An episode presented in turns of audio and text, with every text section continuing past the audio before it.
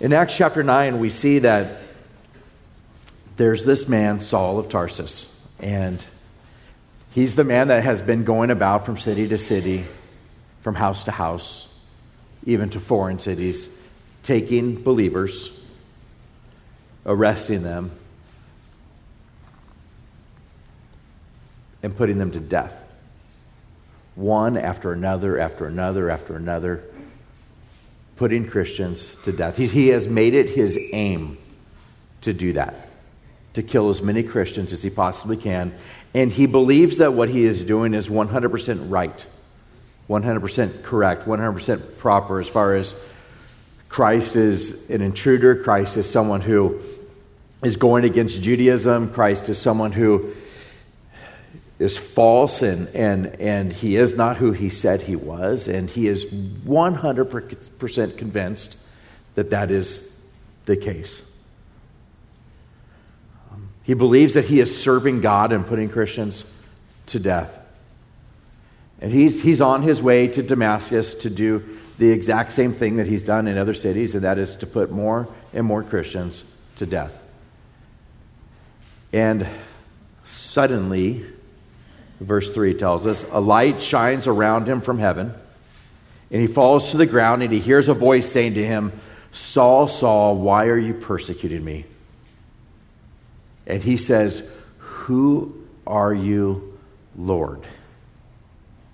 He knows that the one that's speaking to him is deity.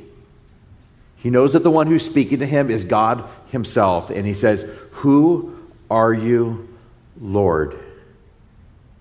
And Jesus says to him, I am Jesus whom you are persecuting. Everything in this man's life changes as a result of God revealing to him who he is in the person of Christ. It's changed everything for him. A man that, that, that is just bent on putting Christians to death is now 100% bent on telling the entire world that Christ is God, that He is the Messiah, that He is the Christ. Everything's changed for Him. Everything's changed for Him. The way He thinks, the way He moves, the, the actions of His life, every part of His life is radically changed by who the person of Christ is. We find that in verse 19, and this is where we left off last, last week. In verse 19, it says, So when he had received food, he was strengthened. And then Saul spent some days with the disciples at Damascus. So the scales had just fallen from his eyes. He once again receives his sight. It says, And he arose and he was baptized. So this, life's, this, this man's life has been radically changed. He's baptized, saying, I'm going to identify myself with Christ. I belong to him. I'll publicly identify myself as I am no longer Saul of Tarsus who, who wants to put Christians to death. I am a Christian and I belong to him. He receives food, he's strengthened, and then he spends some days with the disciples at Damascus. He's just fellowshipping with them. These, these people who, who were once his enemy are now his brothers. These people who he once wanted to spend no time with are the ones in whom he's now spending time with. And then in verse 20, it says, Immediately he preached the Christ in the synagogues that he is the Son of God immediately. He preaches Christ in the synagogues that he is the Son of God. This man's view of Christ has been radically changed to where it's now, I will go into those same synagogues, the ones in which I, I once rallied people to do everything they could to put Christians to death, and I am going to preach that Christ is, in fact, the Son of God. He is deity. And then all who heard were amazed and said, Is this not he who destroyed those who called on this name in Jerusalem? And he's come here for that purpose, so that he might bring them bound to the chief priest. But Saul increased all the more in strength and confounded the Jews who dwelt in Damascus, proving that Jesus is the Christ. He increased more and more in strength. Not just physical strength, but his understanding of Scripture his understanding of who Christ is, his understanding of doctrine, his understanding of the things of God and, and, and the, the message of redemption throughout all of history and who this man was and whom he once was persecuting, now understanding him to be the Son of God, now understanding him to be the Christ, now understanding him to be God himself. It's changed everything for him. And so he confounded the Jews who dwelt in Damascus, proving, proving that Jesus is the Christ. He has just made it his aim to be able to take them through Scripture and to be able to show them he is the Son of God. He is the Christ. He is, in fact, deity. I want to prove to you that this is the case. I want to show you that this is the case. I want you to understand who he is so that you too would worship him. So you too would follow him. So your lives would radically be changed. And so you get to see him where he's he increases all the more in strength. And I pray that that would take place here this morning as well. That we'd increase all the more in strength, all the more in confidence of who our Redeemer is. That we would be bold to, to be amongst those that are proving that Jesus is the Christ. Showing people, like, no, you, you believe he's simply a prophet, or, or you believe that he was just a good teacher, or you believe that he was simply just a, a good man, or you believe that he's false. You, your desire is to put Christians to death. No, he, he is the Christ. He's the Son of God. I could prove that to you. I could prove that He is God Himself. Now, after many days were passed, the Jews plotted to kill him. But their plot became known to Saul, and they watched the gates day and night to kill him. And then the disciples took him by night and let him down through the wall in a large basket. They want to kill him, they want to do everything they can to put him to death. So now the proclamation of the gospel, this proving of, of who Christ is, comes with just incredible resistance from some, to where they're waiting there day and night trying to find him so that they could kill him. But the disciples, they do everything they can to protect him. This one in whom they would have loved to see God just wipe off the face of the earth is now the one in whom they're saying, let's protect Saul. Let's serve him. What, what, can we do? Let's take him. And, and, and, there's these houses in which the houses go over the, the walls there in, in, in that particular part of the world. And, and let's take him and let's, let's let him down through a basket down on the backside. Even if it costs us our life, we'll do what we can to protect our brother, to protect this Christian. And when Saul had, be, had come to Jerusalem, he tried to join the disciples but they were all afraid of him and did not believe that he was a disciple. So he now comes to Jerusalem, and what we don't see here in this particular text is that there has been a considerable length of time that has gone by in the verses that we're reading. Galatians 1 tells us that, that up to three years have gone by as far as this time that he was in the Arabian desert, and God was ministering to him, and God was teaching him, and God was showing him all these things. So now he goes to Jerusalem. And they don't believe that he's a disciple. But Barnabas, remember the name Barnabas? What does it mean? Son of encouragement. Lives up to his name here. Barnabas took him, brought him to the apostles. He declared to them how he had seen the Lord on the road and how he had spoken to him and how he had preached boldly at Damascus in the name of Jesus. So he was with them at Jerusalem, coming in and going out, and he spoke boldly in the name of the Lord Jesus and disputed against the Hellenists. But they attempted to kill him. And when the brethren found out, they brought him down to Caesarea and sent him out to Tarsus. Then the churches throughout all Judea and Galilee and Samaria had peace and were edified.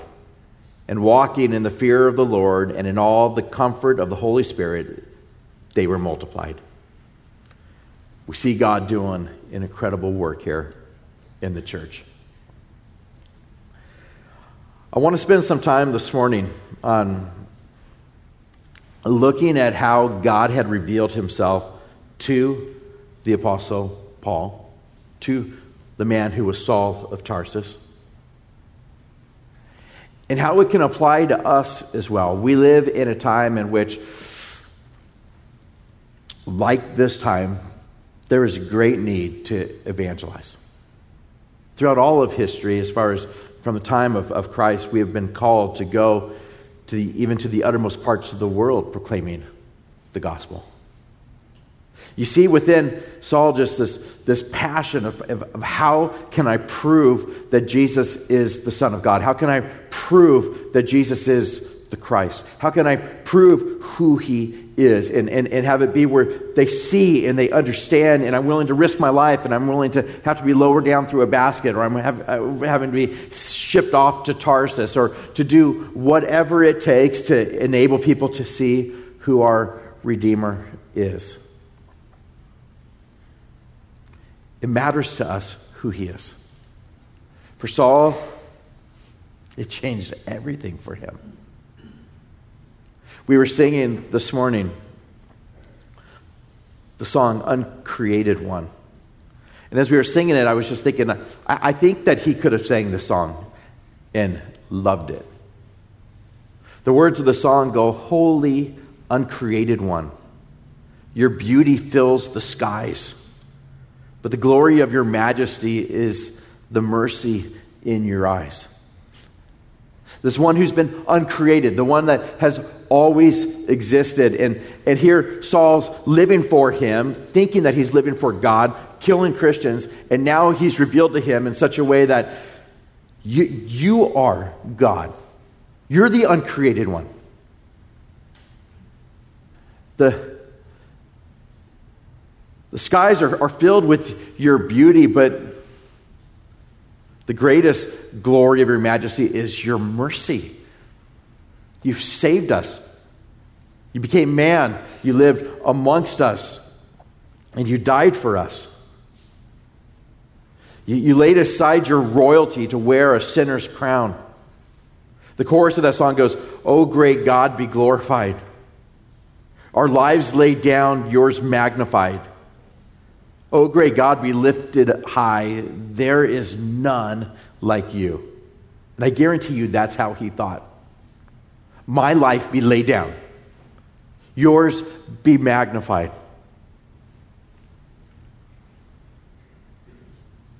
There's none like you. He's in awe of who his Savior is. He's in awe of Christ. He's willing to go wherever he possibly could go, whatever might meet him, to tell people about who he is.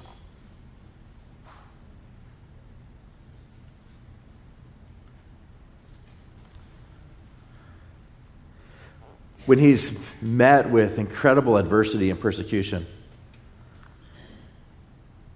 the final chorus of that song says, And when we see your matchless face, and speechless all will stand, and there will bow with grateful hearts unto the great I am.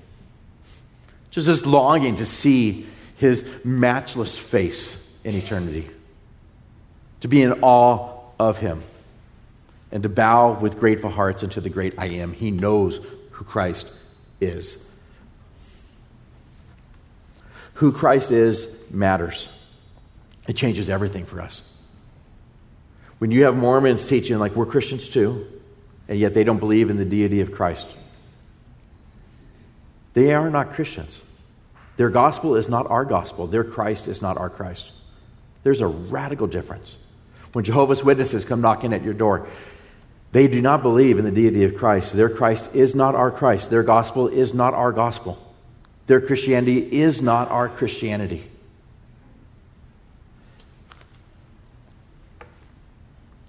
When people come saying, I think all roads lead to heaven, they do not. There's no under name, uh, other name under heaven by which a man can be saved. It's Christ Jesus, our Lord, and who he is matters.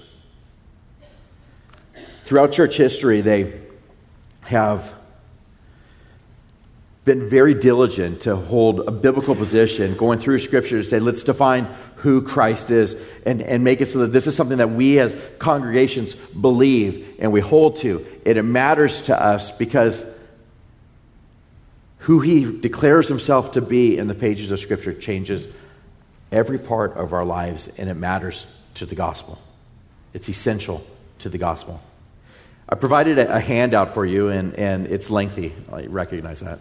Um, but I used part of it from handouts that we've done in the past and then added to it a considerable amount because I, I want us as a church to understand who Christ is and, and to be equipped in such a way that we, like Paul, may prove that he's a son of God, prove that he is the Christ. That we, we have text in our minds, ideas in our minds to be able to say, this is why he is the Son of God. This is why he is the Christ. The wording within the Nicene Creed, if you look at your handout there, written 325 AD, they, they went to incredible lengths to, to fight heresy that, that existed and those that would, would go against the person of Christ and, and his character and his deity, his personhood. So they wrote this and, and, and something in which believers would memorize and know. Let's read it together. I believe in one God, the Father Almighty, maker of heaven and earth, and of all things visible and invisible, and in one Lord Jesus Christ, of the Father before all worlds, God of God, light of light, very God of very God begotten, not made, being of one substance with the Father, by whom all things were made, who for us men, for our salvation, came down from heaven and was incarnate by the Holy Spirit of the Virgin Mary and was made man and was crucified also for us under Pontius Pilate. He suffered and was buried, and on the third day he rose again according to the Scriptures, and ascended into heaven, and sits on the right hand of the Father. And he shall come again with glory to judge the quick and the dead, whose kingdom shall have no end. And I believe in the Holy Ghost, the Lord and giver of life, who proceeds from the Father and the Son, who with the Father and the Son together is worshiped and glorified, who spoke by the prophets.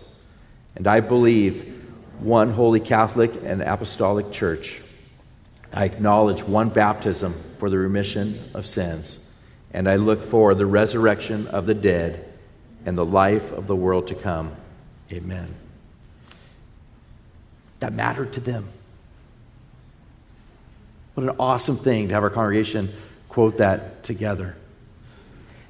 It mattered to them for him to be the one Lord Jesus Christ, the only begotten Son of God, begotten of the Father before all worlds, God of God, light of light, very God of very God, begotten, not made, being of one substance with the Father, by whom all things were made all these things are biblical. It comes straight from Scripture. This is his character, this is who he is. The Council of Chalcedon in, in 451 AD wrote further on this, saying, Therefore, following the Holy Fathers, We all, with one accord, teach men to acknowledge one and the same Son, our Lord Jesus Christ, at once complete in the Godhead and complete in manhood, truly God and truly man, consisting also of a reasonable soul and body, of one substance with the Father as regards his Godhead, and at the same time of one substance with us as regards his manhood. Like us in all respects, apart from sin, as regards to his Godhead, begotten of the Father before the ages, and yet as regards his manhood, begotten for us men and for our salvation. Of the Virgin Mary, the God bearer, one and the same Christ, Son, Lord, only begotten, recognized in two natures, without confusion, without change, without division, without separation the distinction of natures being in no way annulled by the union, but rather the characteristics of each nature being preserved and coming together to form one person and one subsistence, not as parted or separated into two persons, but one and the same Son and only begotten God, the Word, Lord Jesus Christ. Even as the prophets from the earliest time spoke of him, and our Lord Jesus Christ himself taught us, and the creed of our fathers had handed down to us. They're, they're very careful with every word to be biblical because it matters. If he is, in fact, Christ, the Son, the Lord, the only begotten, if he is without confusion, without change, without division, without separation, the distinction of the natures not being annulled in any way, and, and, and, and knowing that, that this is his character, he is God. It matters to us. It's essential to us. It changes everything for us. For us as Christians, we don't just recognize doctrine and say, well, okay, well, we believe that Jesus is God and we believe he died on the cross for our sins. We believe that he was buried and he rose again from the dead, and whoever believes in him shall not perish but have everlasting life. This is our doctrine. This is what we believe. This is what we're different, from ways that we're different from other people, and this is where we're at. we don't talk like that. We believe that we were dead in our sins and trespasses, and He made us alive. He made scales fall from our eyes. He made it so that we could see Him. He made it so we could know Him. We would never have done that apart from the Holy Spirit working in our lives to do that. He's drawn us unto Himself, and He is God Himself, fully God and fully man.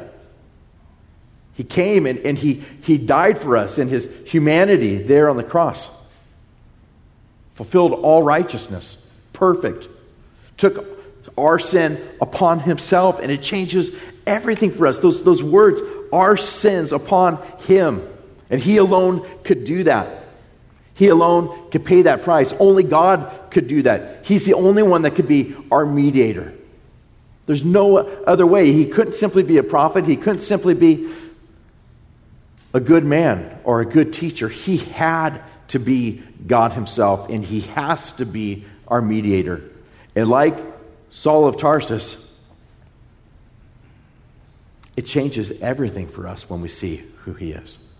We worship like no one else on earth can worship because we know who our God is. We know what He's done for us. We see His mercy. His mercy. And we see the great gift in which He's given us. You may be in a place of, well, I don't know how to tell people that He's God. They come knocking on your door and you say, well, Gosh, you make some really good points there, and you, you appear to be really smart in the Greek.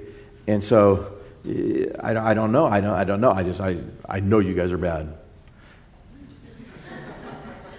I don't want us to be in that place. Because if, if, if, we don't have that knowledge, one is we won't be able to prove to people through His Word that He is the Christ, that He is the Son of God, that He is God Himself. But the other side of it is, is if it doesn't matter to us that much, the details of, of doctrine, it will greatly affect the way in which we live. It'll have a huge impact on the way in which we live. And so I wrote down, there's, there's six pages here going through, and, and we'll fail to, to read through all of them, and this is uh, not meant to be exhaustive, but it is solid. As far as like, they'll leave before you get to the end of page six, more than likely. Or hopefully they'll stay. But going through, Scripture specifically, explicitly asserts the deity of Jesus Christ. Scripture tells us that Christ is God. Do you remember when the angels come and, and, and say, Behold, the virgin shall be with child and bear a son, and they shall call his name Emmanuel, which is translated what? God with us. God with us.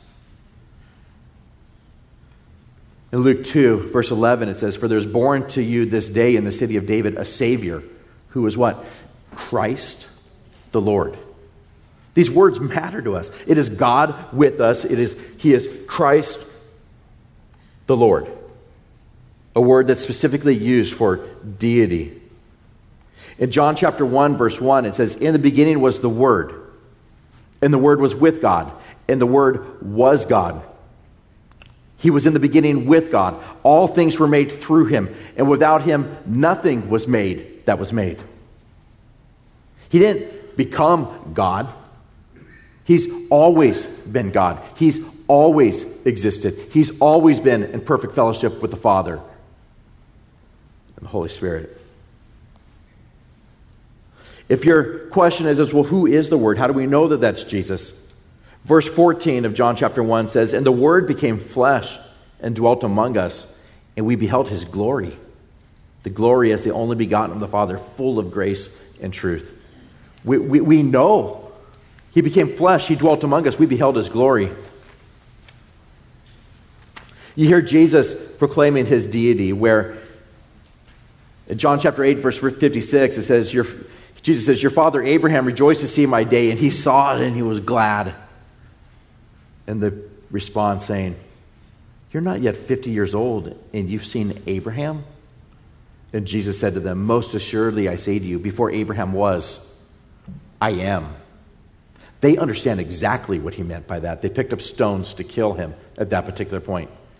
He proclaiming himself to be the I am, God himself. The reason why that, those words matter as far as I am comes from Exodus 3, where Moses says to God, Indeed, when I come to the children of Israel and say to them, The God of your fathers has sent me to you, and they say to me, What is his name?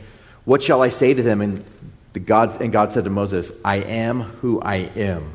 And he said, Thus you shall say to the children of Israel, I am has sent me to you.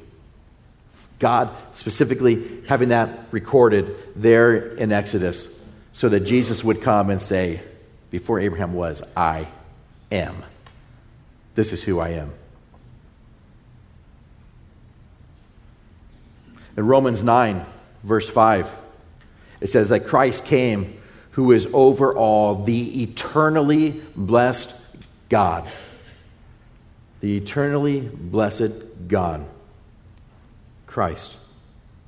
In Philippians 2, verse 5, says, Let us let this mind be in you, which was also in Christ Jesus, who being in the form of God did not consider it robbery to be what? Equal with God.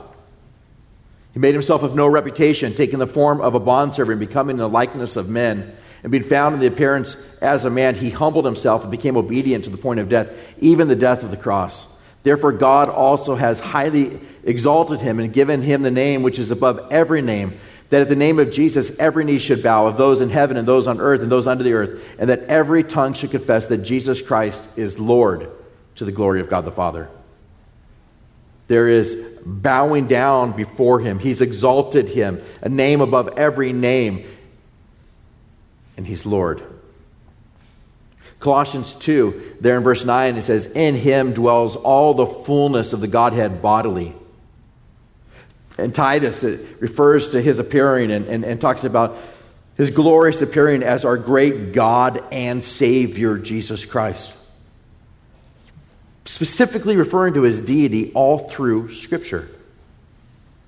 In 1 John 5.12, it says, In His Son, Jesus Christ, 520 in his son jesus christ this is the true god and, and eternal life the true god jesus christ You see it where Thomas is there in his response to Jesus after putting his, his, his hand there in his side and into his hands, he says, My Lord and my God.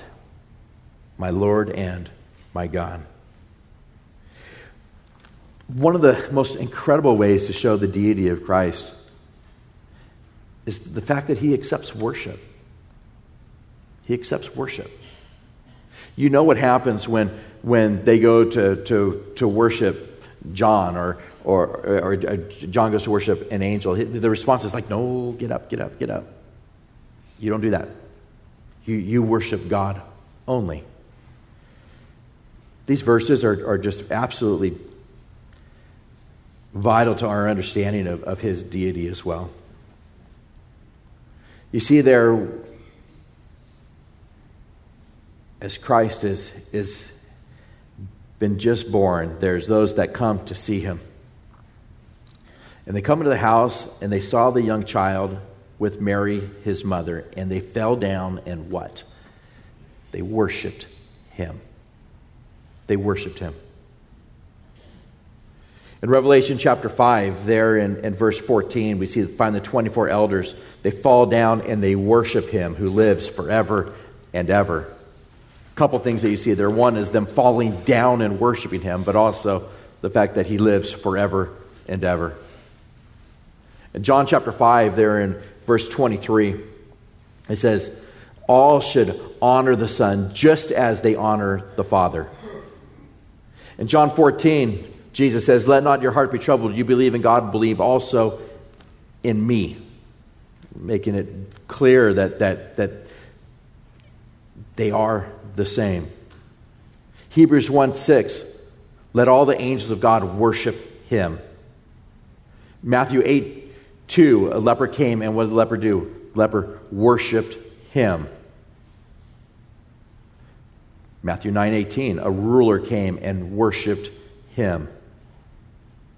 Matthew 14 33, those who were in the boat came and worshiped him, saying, Truly you are the Son of God. Matthew 28, verse 9, and when they went to tell his disciples, behold, Jesus met them, saying, Rejoice. And so they came and they held him by the feet and they worshiped him. Acts 10, we find it where Peter comes in and Cornelius meets him and he falls down at his feet and worships him. And Peter lifts him up, saying, Stand up. I myself am also a man. Don't, don't do that. And as I mentioned just before, um, you see in Revelation 19:10, I fell at his feet to worship him, but he said to me, See that you do not do that. I'm your fellow servant and of your brethren who you have testimony of Jesus Christ. Worship God. They are not to worship angelic beings, they're not to worship men. They are to worship God alone. Yet Jesus allows himself to be worshiped over and over and over again. I think of, of Saul of Tarsus being there and, and listening to the words of Christ and, and hearing of, of, of who Christ is and the fact that he is, in fact, Messiah, that he is, in fact, the Son of God, that he is, in fact, God himself. And one of the strongest verses that we find in that is Isaiah 9 6, where it tells us, For unto us a child is born. Now remember, this is Isaiah 9 6. This comes from the Old Testament.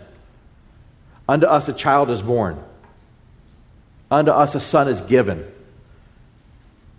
The government will be upon his shoulder, and his name will be called Wonderful, Counselor, what? Mighty God. He will be mighty God. Everlasting Father, Prince of Peace. In Isaiah 40, verse 3, it refers to John the Baptist who's coming in, and it says he's the voice of the one crying in the wilderness, saying, Prepare the way of who? The Lord. Not of a man who's coming. Prepare the way of the Lord. Make straight in the desert a highway for who? Our God. He's coming. Jeremiah chapter 23 talks about the days that are coming where he will raise to David a branch of righteousness. A king shall reign and prosper and execute judgment and righteousness in the earth. In his days, Judah will be saved and Israel will dwell safely. Now, this is his name by which he will be called the Lord our righteousness. The Lord, our righteousness. That's how we refer to him. He is our Lord, He is our God, and He is our righteousness. The very righteousness that we have as Christians is not our own, it's from Him, the Lord, our righteousness. We see that He has divine attribute, attributes that are ascribed to Him. He's always existed. Um, as we just read, He's the everlasting Father. Revelation, it says that Jesus says, I am the Alpha and the Omega, the beginning and the end, who is and who was and who is to come, the Almighty. Or in Revelation 22, verse 13, I am the Alpha and the Omega, the beginning and the end, the first and the last. All of these words are attributions of eternal existence and deity. In Hebrews chapter 1 and verse 8, it says, But to the Son, he says, Your throne, O God, is forever and ever. Continues forever. His omnipresence. Jesus says, For where two or three are gathered together in my name, I am there in the midst of them. Anywhere. Anywhere. Where two or three are gathered together in my name, I am there in the midst of them. This is radical to think about. The fact that He is present everywhere. What an awesome thing to think of our Lord Jesus Christ. He is here in our midst right now as we are here. At the same time, He is in countless places around the world, dwelling with them at all places, in fact, at all times. Jesus says, as he's given the Great Commission, I am with you always, even to the end of the age. I'm always with you. In John chapter 3, verse 13, it talks about how no one has ascended to heaven but he who came down from heaven, that is, the Son of Man who is in heaven, at all places, at all times. He knows all things, he's omniscient. In John 1 48, Nathanael's there and he says, How do you know me? And Jesus says, Before Philip called you, when you were under the fig tree, I saw you. And it just blows his mind. How you you couldn't have seen me. But the fact is is that Jesus knows all things. In John 6 64, for Jesus knew from the beginning who they were who did not believe and who would betray him. He knew all things. Um, remember when he's restoring Peter? Simon, son of Jonah, do you love me? Peter's grieved because he said to him the third time, Do you love me? And he said to him, Lord, you know all things. You know that I love you. And Jesus said to him, Feed my sheep. Jesus didn't say, like, no, I don't know everything. No, he said, Feed my sheep. He knows all things. He's all powerful. Our mighty God, Isaiah 9 6. He's the one who is able to subdue all things to himself, Philippians 3:21. The Alpha, the Omega, the beginning and the end, who is and who was and who is to come, the Almighty One. He doesn't change. We find in Hebrews 1:10 where it talks about you, Lord, in the beginning laid the foundations of the earth. The heavens are the work of your hands. They will perish, but you remain. They will grow old like a garment, like a cloak. You will fold them up, and they will be changed. But you are the same, and your years will not fail. He doesn't change. Hebrews 13 8, Jesus Christ is the same yesterday, today, and forever. We change, don't we? Yeah, we change. Things hurt now that didn't hurt before we get old. We look different. I show my kids pictures of myself when I was younger, and they're just like, who, who is that? Did you eat them? Like, I mean, like, like in their minds, it's you, look radically different than you did before. We change. He did divine works. He created all things. All things were made through him. With, without him, nothing was made that was made. The world was made through him, John 1.10. Colossians 1.16, for by him all things were created that are heaven and earth, and that, that are in heaven, that are on earth, visible and invisible, whether thrones or dominions or principalities or powers, all things were created through him and what? And for him. Everything that has been created was created by Christ. He is our creator. Providence. Luke 10 22. All things have been delivered to me by my Father. And no one knows the Son, who the Son is, except the Father, and who the Father is, except the Son, and the one to whom the Son wills to reveal him. He holds all things in his hand, and he's in control of all things. John 3:35, the Father loves the Son and has given all things into his hand.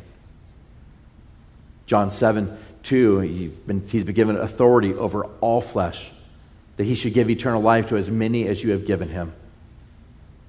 Ephesians 1:22, he put all things under his feet and gave him to be head over all things to the church. Colossians 1:17, and he is before all things, and in him all things consist. Hebrews 1 3, he upholds all things by the word of his power.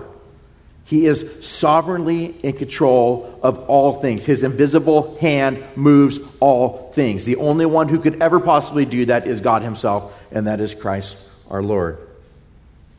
He forgives sins. Do you remember where the man's healed and and or they're talking about healing the man and and and Jesus talks about forgiving him of his sins and and in Mark 2 7, they say, Why does this man speak blasphemies like this? Who, who can forgive sins but God alone? But immediately, when Jesus perceived in his spirit that they reasoned thus with themselves, he said to them, Why do you reason about these things in your hearts? Which is easier to say to the paralytic, Your sins are forgiven you, or to say, Arise and take up your bed and walk? But the, that you may know that the Son of Man has power on earth to forgive sins, he said to the paralytic, I say to you, Arise Take up your bed and go to your house. And immediately he arose and took up his bed and went out of the presence of them, so that all were amazed and glorified God, saying, We never saw anything like this. Just so they can know, like, I have the power to forgive sins, Christ says, I'll say, Arise, take up your bed, and walk. I want you to know that I have the power to forgive sins. Colossians 3:13 even as Christ forgave you resurrection and judgment. Who is the one that it will, will judge? It is the Son of Man. It is Christ. It is our God. In verse 31 of Matthew 25, when the Son of Man comes in his glory and all the holy angels with him, he will sit on the throne of his glory, and all the nations will be gathered before him, and he shall separate them one from another as a shepherd divides the sheep from the goats. It is Christ who separates them. He's the one who comes in all glory. God will not give his glory to another, and yet Christ has all glory. And he judges. In John 5, there in verse 25, most assuredly I say to you, the hour is coming and now is when the dead will hear the voice of the Son of God, and those who hear will live. For as the Father has life in himself, so he has granted the Son to have life in himself and has given him authority to execute judgment also, because he is the Son of Man. Do not marvel at this, for the hour is coming in which all who are in the graves will hear his voice and will come forth, and those who have done good to the resurrection of life, and those who have done evil to the resurrection of condemnation. He's been ordained by God to judge the living and the dead. Acts 10:42. Acts 17:31, he will judge the world in righteousness by the man whom he has ordained. Philippians 3:21, he's able to subdue all things to himself. 2 Timothy 4:1, he'll judge the living and the dead at his appearing and his kingdom. The idea of the Trinity, God the Father, God the Son, God the Holy Spirit. Christ who became fully man yet remained fully God and took the price paid the price for us on the cross. It is so clear in all of scripture that this is the case. We find in Hebrews chapter 10 if you look down there, where it, it says in verse 9, Then he said, Behold, I've come to do your will, O God. And he takes away the first, that he may establish the second. By that will we have been sanctified through the offering of the body of Jesus Christ once for all. And every priest stands ministering daily and offering repeatedly the same sacrifices, which can never take away sins. But this man, after he had offered one sacrifice for sins forever, sat down at the right hand of God. He does that. He's unlike any high priest that's ever existed because he is God himself. And by one sacrifice, he's taken away our sins forever. He makes all things new. Revelation 21 5. The knowledge of that, the knowledge of that changes everything for us. If he is God himself and he has come and become a man and he died on the cross for us after living a perfect life and fulfilled all righteousness, dies for us, is buried, rises again from the dead. And he is the only way to have our sins forgiven and to enter into eternity.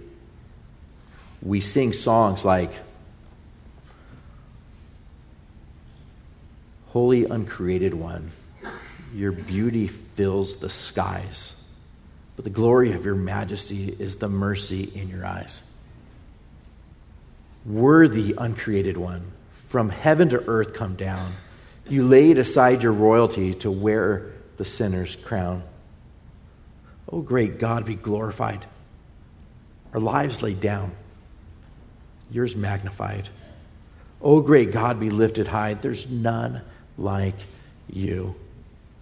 Jesus, Savior, God's own Son, risen, reigning Lord, sustainer of the universe by the power of your word. And when we see your matchless face and speechless awe will stand, and there we'll bow with grateful hearts unto the great I am.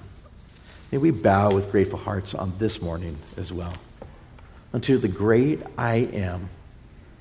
And may we see him for who he is, understand who he is, make it our aim to prove to others who he is, and make it our aim to lay down our lives before him as living sacrifices, saying we belong to our God and Savior, Jesus Christ. Let's pray together. Lord God, we bow before you, the great I am. Oh, to be able to know you, to be able to have the scales come down from our eyes and we know you, see you for who you are. You're not simply a good teacher. You're not simply a prophet. You're not simply a good man. You are God Himself, Emmanuel, God with us. You are the Alpha and the Omega, the beginning and the end.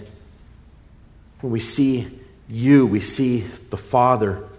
We're able to see God's heart and God's grace and His love and His kindness and His mercy through His Son who's been given to us. And, and I pray the response would just be worship unto you. Hearts that are in love with you, hearts that praise you, hearts that live for you. And may scripture like this just give us great boldness to go forth and to proclaim the good news here and even to the uttermost parts of this world. We pray these things in Jesus' name. Amen.